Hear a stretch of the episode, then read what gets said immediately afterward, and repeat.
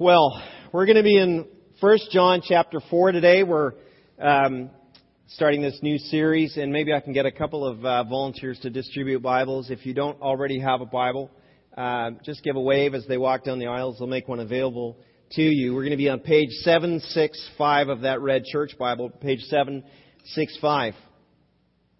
And, um, and happy Mother's Day, moms.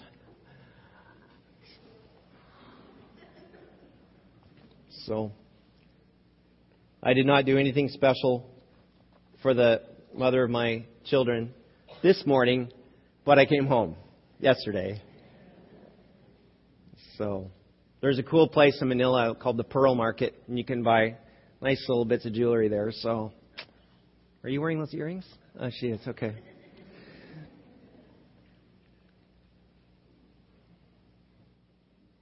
There's a word uh, that in, in our language, in our culture, that might be the most significant word, the word love.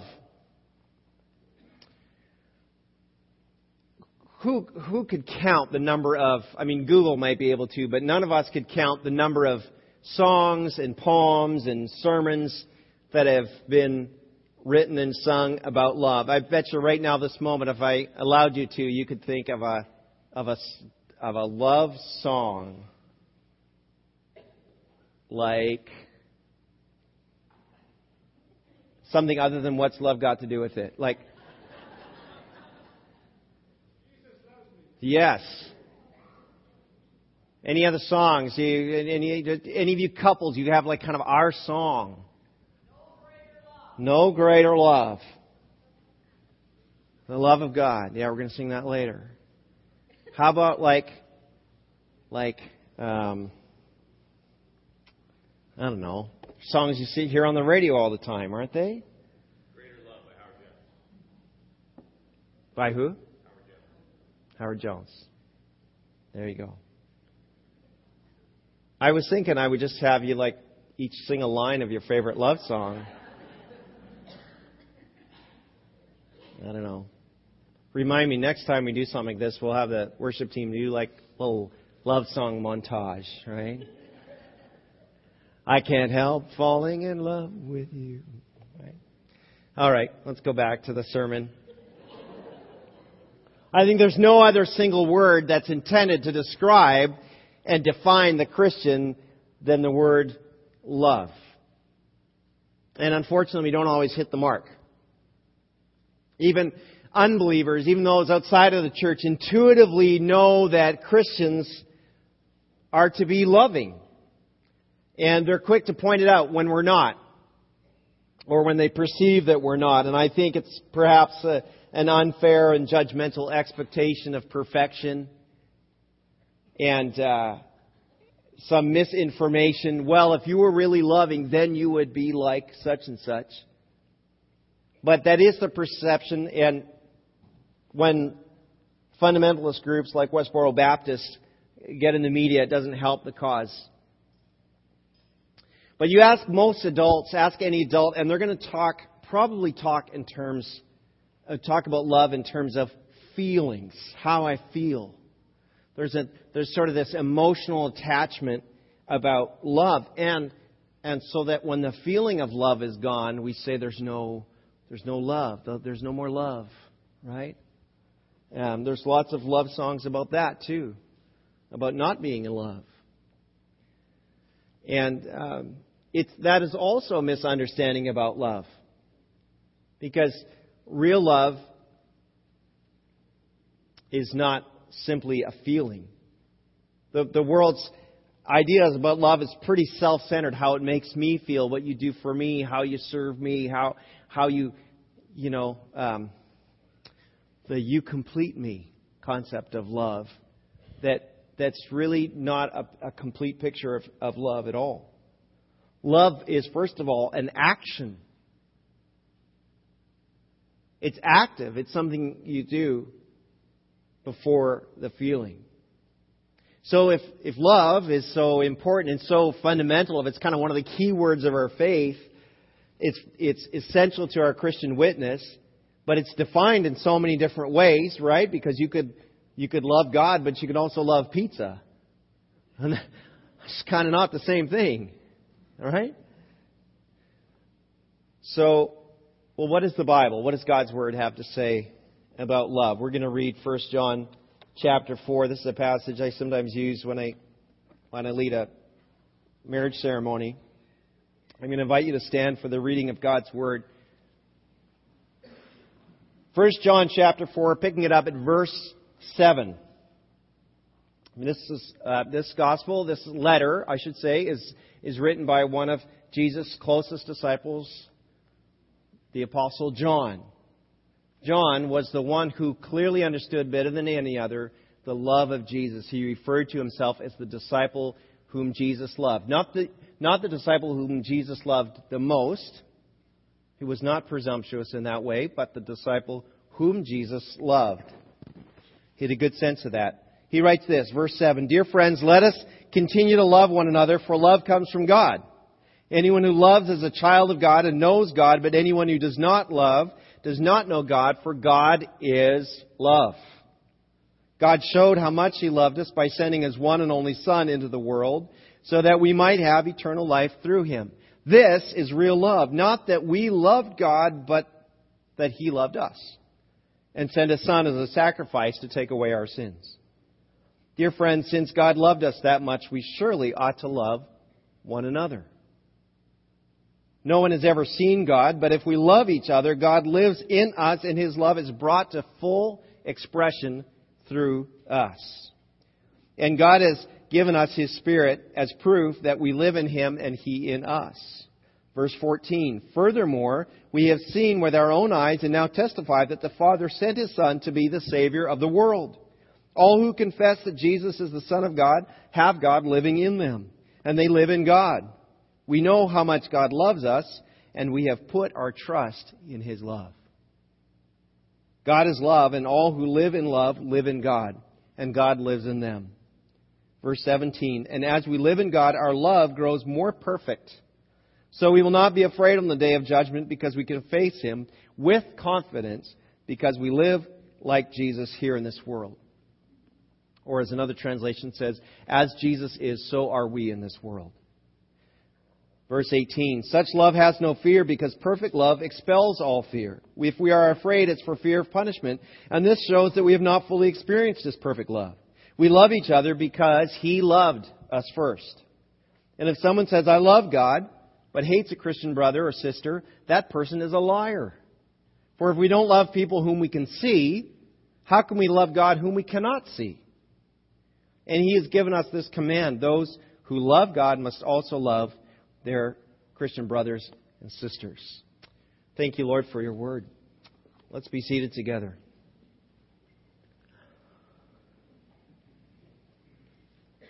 Um, this is one of those um, tongue twisty, back and forth passages that John loves to write. He, he is, that's his kind of his style in so it's a little like, whoa, what did we just read there?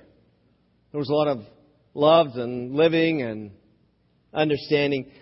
What is he saying about love? You know, fundamentally that God is love, and therefore we too can love.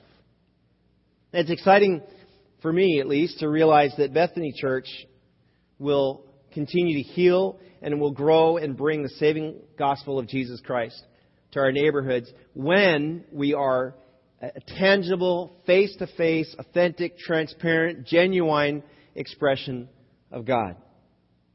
And God is love, so we must love.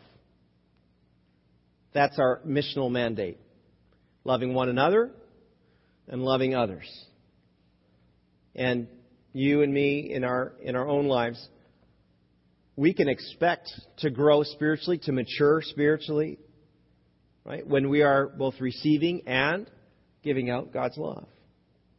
Yeah, but how? How do you do that? I mean, how do we make known God who, by his very essence, right, he, he is actually love. That's, that's his you know, defining quality.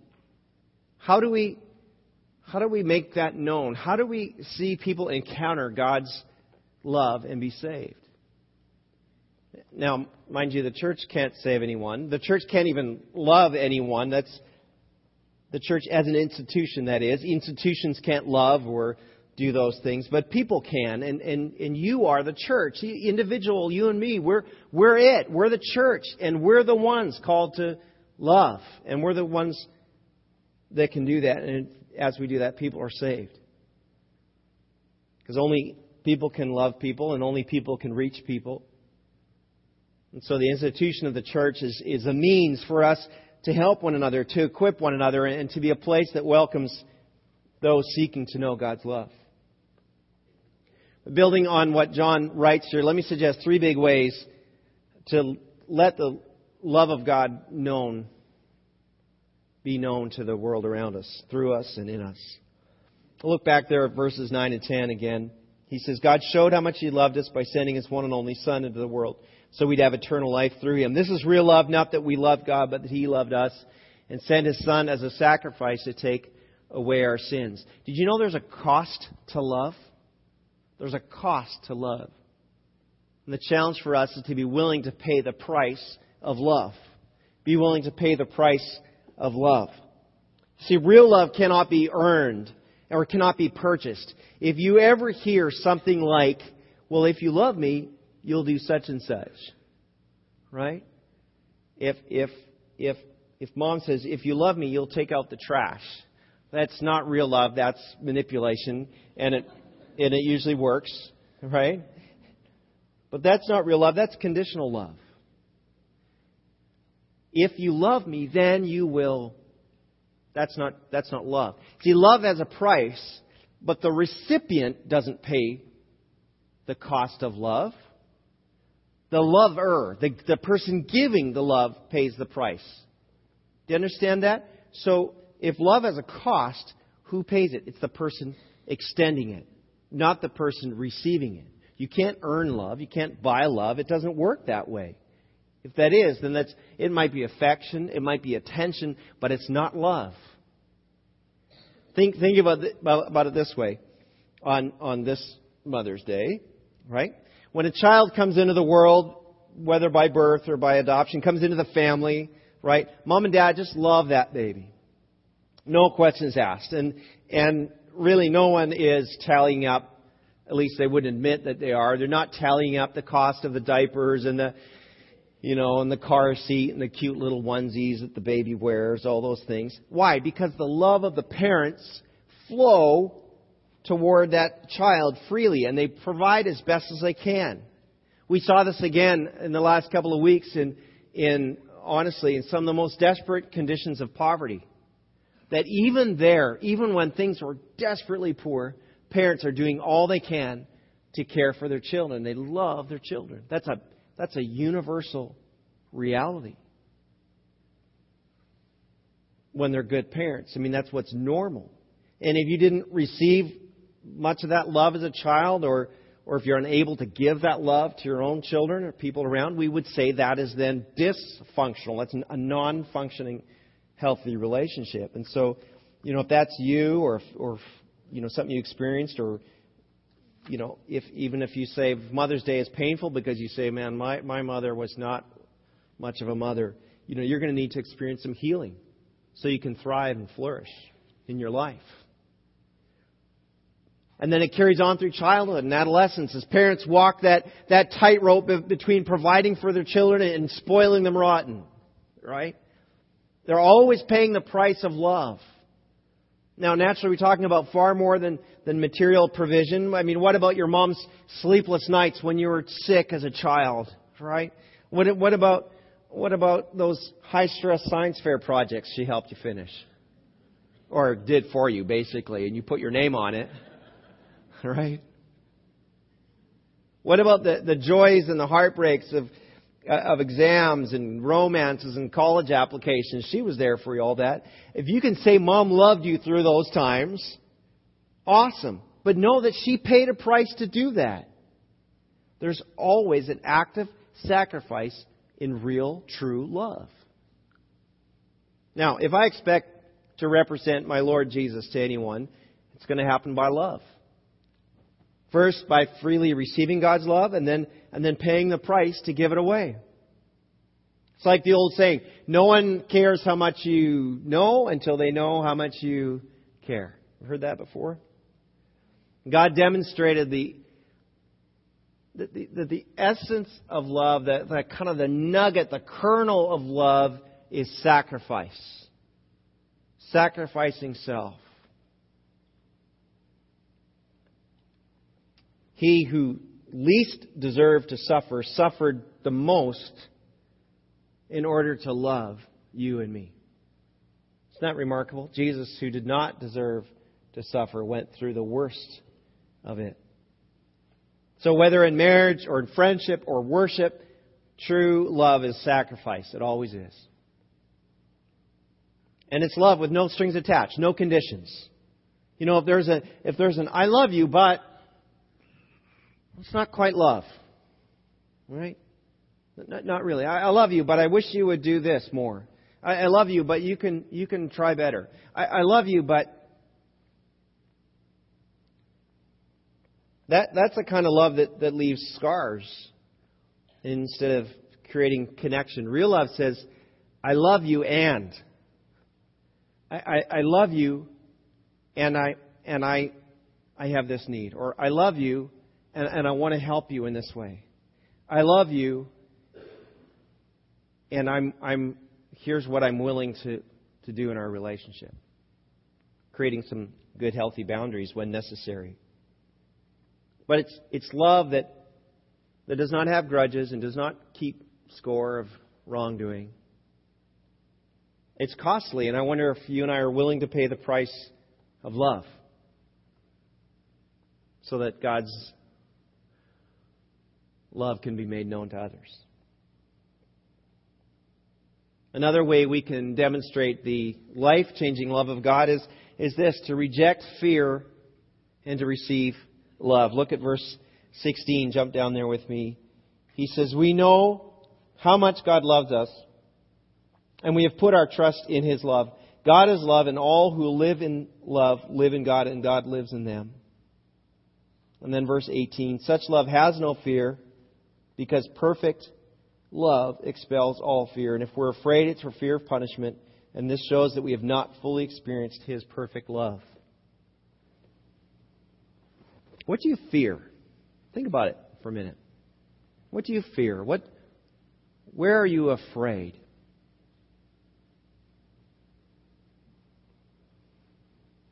I think there's some struggle for all of us, but where there's fear, there's no love. This last week I was uh, I was alone a couple times after. So the way where our, our time in we're, we're going to give you a report next week, but um, Matt and Ken and, and I, and along with Galen Weist from MB Mission, were um, mostly in a northern city called Baguio City, and then we came back to Manila. We did a had a ministry day in in Manila on Wednesday. Thursday they came home so they could get back to their office before the end of the week, and I stayed through to Saturday, seeking out some more future ministry stuff for us. And um, so I had a couple of days of navigating the city on my own, and um, which meant I got to ride the, the transit rail a few times. And this is a this is a picture of a non-crowded transit. This is the this is the good one. Um, it's pretty fun, actually. Uh, you remember me talking about my my love language being touch, you know. So you get lots of that when you're in a crowded transit rail. And uh, I had been warned a number of times about pickpockets in Manila. Filipinos warned me, "Oh, you got to really got to watch out for the pickpockets. They're everywhere." And that's a reality that could easily induce a lot of fear, right? Because I'm carrying my passport and my phone and my wallet, three traveling essentials. You cannot be without those three things when you travel. And uh, so I'm I'm you know gripping onto those things pretty tightly and, and what's happened is I've now been conditioned to be afraid. I've been told, watch out, there's pickpockets everywhere. And so now I'm fearing others. And yet God calls me to love my neighbor. So is it possible to love my neighbor and to fear them at the same time? No. You can't do both. So, um, so there I am. Let's go to the next picture. There I'm in the city of 20 million people or whatever it is. Um, I think we read or heard somewhere it's the most densely populated city in the world. Um, and I chose to trust God. I chose to be wise and cautious, of course, but not to be fearful. I chose to, to look at the people all smushed up against me and, and literally smushed up against me, skin to skin, uh, inside a crowded train. There are those moments you think, don't get claustrophobic. Don't think about it. Because you can't get out. And, and I chose instead to look at people not as potential pickpockets, but as people loved by God, created in His image, worthy of His love. And if we're going to love, we've got to reject fear. John tells us in verse 18 here that, that perfect love drives out fear, it expels fear. And that when we're fearful, it's for a fear of punishment. Now, some of us, for example, lived with some kind of discipline or retribution or perpetual obligation hang over our heads as kids. And, and, so now we struggle to trust that in Christ, and we sang from Romans chapter 8 this morning, nothing can separate us. The beginning of Romans 8 says, There is therefore now no condemnation for those who are in Christ Jesus. It's been lifted, it's been taken away. There's no, there's no more judgment. There's no more punishment. It's been resolved at the cross because of Jesus' sacrificed blood. But maybe you've, you've lived with that and now you're having a really hard time accepting that you're really free in Christ. Some of us intentionally, or unintentionally, I should say, even took that fear that we got from our parents and we passed it on to our own kids, or we passed it on to our employees or our, or our friends. And we always hold the threat of, a, of an angry outburst or some punishment so that they fear us and then comply with our demands. That just means we're operating out of fear instead of love. And John invites us to receive, first of all, God's love so we can then love others. Verse 19. We love because He loved first. This was God's idea. He started it. I wonder what your fear might be. Where are you afraid? What, where's your struggle with fear? Maybe, like me, it's a, it's a fear of failure or a fear of you know, not, not measuring up or a fear of letting other people down or being exposed for your faults. Maybe your, you know, your fears and anxieties, they could come from all kinds of places. Parents that you could never please or schoolyard rejection or perhaps abuse or neglect. Maybe your fears are a result of hidden sins or hurts or habits, and of course from the devil himself and you hold that in and you try not to let it be known that, that you have some, some real fears about what's happening in your life. Fears about how to interact with people, fears how to, how to relate to your siblings or your, or your parents or children or coworkers or friends or neighbors. And any time there's, a, there's fear, we're not fully experiencing the love of God. Remember that love drives out fear. And I, my question is would you reject fear and receive God's love instead. Because fear and love cannot coexist. They, they, don't, they don't get along. God's love drives out fear, and He wants to set you free. I, I would just go so far as to say that, you know, if there's some places of that you need some healing on the inside, if there's some things that, that you feel like you just know kind of hold you back, um, ask for some help. Let's, let's meet and talk together and see if we can get you, get you pointed in the right direction. To really come to understand your identity in Christ, deeply loved by Him.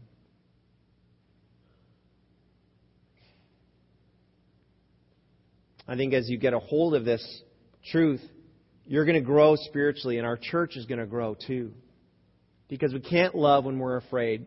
When we're afraid of people, or if we're afraid of change, we're afraid of the culture, if we're afraid of the world, that's going to keep us from maturing. And as individuals and as in the church, let's reject fear and receive God's great love. Let me let's talk about one more way that John is dealing here with, with helping us replicate God's love. Help us get honest. We could say it this way. We're going to see it in verses 20 and, and following. Drop your masks. Drop your masks. Look at verse 20 and 21 with me. John writes, If someone says, I love God, but hates a Christian brother or sister, that person's a liar. For if we don't love people we can see, how can we love God whom we cannot see? And He has given us this command those who love God must also love their brothers and sisters. Or jump back with me to the end of, end of chapter 3. End of chapter 3 at, at verse 23. John writes this. And this is, this is His, speaking about, about God. This is His command. We must believe in the name of His Son, Jesus Christ, and love one another, just as He commanded us. Those who obey God's commandments remain in fellowship with Him and He with them. And we know He lives in us because the Spirit He gave us lives in us. I don't know if you um, participated in Halloween as a child, but if you did, as as did I, um, don't worry, it wasn't anything crazy. But maybe you remember as a kid wearing a mask, you know that plastic mask with a little rubber band strap around the back that didn't last very long, but sure made your face sweat. You could barely breathe because there's one little slit in the lips there right? Just trying to look like Superman or Michael Jackson or I don't know. You didn't fool anyone. Really, you didn't. But you perhaps were able to hide your identity. No one came to the no one saw you come to the door and said, Michael Jackson's at the door. Right? They said, and what are you supposed to be? Now, it did hide your identity for that limited period of time. And from an early age, we learned to wear masks. We learned pretty early that, that good, loving relationships are really hard work. And so when we experience some rejection or even disagreement or conflict, it's just easier to put a mask on and pretend like everything's fine rather than really learning to love one another, really learning to, to push through and do the hard work of restoring relationship. But we're not fooling anyone. Or at least not everyone, and certainly not God. John is addressing our tendency here to be fake. To act like all is well when inside we're angry or we're hateful toward a Christian brother or sister. And the mask might be a, a smile or it might be, you know, hard work at church or, or it might be consistent church attendance or, or, or something. And, and, and sometimes all looks good on the outside. But inside we're hurting and we're lost and we're confused. And we're get, we're, our heart's getting harder. And, and, and you know what we say? Sometimes the, the harder the shell, the softer the egg. We're just, we're just all jiggly inside, and, but we have that good, strong, tough exterior. And John is urging us here to be honest in our relationships. Drop the masks, is what he's saying. The believer who has experienced reconciliation with God cannot, John says, rightfully continue in brokenness, cannot rightfully continue to despise a brother or sister in Christ. And I know there's, there's a whole, this is a huge subject. We could talk about boundaries when there's been a hurtful, when someone who is, who's continually hurtful toward you, and you might need some healthy boundaries so that you don't continue to put yourself in that place of hurt. But when we are despising somebody, that's not love. God's, John is saying the love of God gets you beyond that. Loving one another isn't just an option. Or it's not just, hey, make it your goal. It's not just like a worthy goal to love. It's a command. And love is always, always, love is always an active choice of the will, a deliberate decision. If you just say, well, I don't feel much love for that person, right. That's not really what love's about. It's an active choice of the, the will to pay the price of love, which may well include that sacrifice of forgiveness, releasing someone the debt that they owe you, whether or not they realize it. To reject fear, to be real and to be honest. And Jesus promised that our love for one another would be the distinguishing mark of the believing community. And the really, really good news is that we love because Jesus loved first. You might even say, well, I, I really can't do this love thing, Brian. It's, it's too painful. It's too broken. It's too hard. Maybe you're thinking about a particular relationship maybe your spouse, your parent, your child, your coworker, and a former friend, and you say, No, it's too broken. And I would agree, you cannot do this. You do not have the capacity to love until you have really received the love of God yourself. In your own flesh, you, you're going to be you're going to fall short. Christ in you can. That's the good news. We love because He first loved. He started it. He initiates it. He pours it into your life if you'll receive it. Now, my question is, you know, will you pay the price to love one another and to love others? Can you reject fear and receive God's love? Can you, can you learn to be real, drop the mask, to be the real you who is a loved child of God? When you're faced in Jesus, your identity is different. It changes. You're not who you were. I'm going to invite Kurt and the worship team to come back. I think we got one more song we're going to sing together. Are we singing the love of God? That's great or far, that one? This really is one of my favorite old songs. The author is desperately trying to communicate just how vast the love of God is. There's a line in this song, I don't know if it's in verse 1 or 2. He says, The guilty pair bound down with care. God sent his son to win, to save. His erring child he reconciled and pardoned from his sin.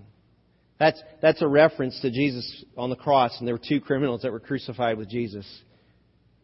One is mocking Jesus, and one says, Hey, we deserve to be here. He doesn't. Jesus, will you remember me? And that's, that's the one that Jesus saves, the one who's repented. And um, that's how big God's love is. That no matter, no matter what you've done, no matter who you've been, His love can take all of that and wipe the slate clean and make you a new person and empower you to live a new life. So the person in you that was dead, he buries and gives you new life in his place. That's the, that's the good news message. And maybe that's something you want to experience today. I'm going to invite you to, to stand as we pray.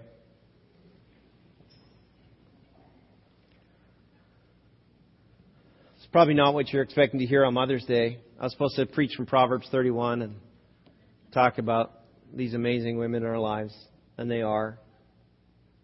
What I really want you to know is God loves you. He loved you first. And He's longing for you to, to yield yourself, to reject your fear, and just to receive His love. You become a person who's real and authentic, warts and all. None of us are perfect but you are loved perfectly by your Heavenly Father. Let's bow our heads. Father, I thank you for this reminder today that you are love. And you want to pour your love into us in full expression so that we can love others. God, would you stir in us the willingness and desire to pay the price of love, to, to really be able to love one another and demonstrate your great love to the world around us? God, I ask for that courage to, to become real, to find those safe places that we can even begin to do that. To stop pretending like everything's fine when it's not. And to do the hard work of, of making things right. Oh, God, I thank you for your unending, unconditional, no strings attached love for us. Help us to receive that. And as heads are bowed and eyes are closed, I just want to add one more thing. Maybe you're, maybe you've, whether or not you've been in church for a long time, you have never quite known what it means to, to, to yield your life to Jesus as your Lord and Savior. I want to give you that opportunity. As we're singing, you could just, and even now, you could just pray a simple prayer. You would just say something like, Jesus, I know you're the Son of God. I trust you. Please forgive me. Please fill me with your love. And let me walk with you all my days. And if you if that's you, if that's the expression of your heart, I would just urge you to tell someone, talk to somebody in the prayer room where you come talk to me afterwards. The Bible says that, that it's by confessing with our mouth that Jesus is Lord and believing in our heart that God raised Jesus from the dead that we're saved. It's this combination of, of what happens inside with our faith, but also what we speak out, where we confess and we verbally put our, our trust, our faith in Jesus Christ to save you. And if that's you today, I encourage you, just urge you to find someone to talk to. Say, I want to do that. I want to cross this line of faith and give my life to Jesus. And Lord, for the rest of us, as we're, we're coming to grips with receiving your love, I ask that you just make that a reality in all of us today. In Jesus' name, amen.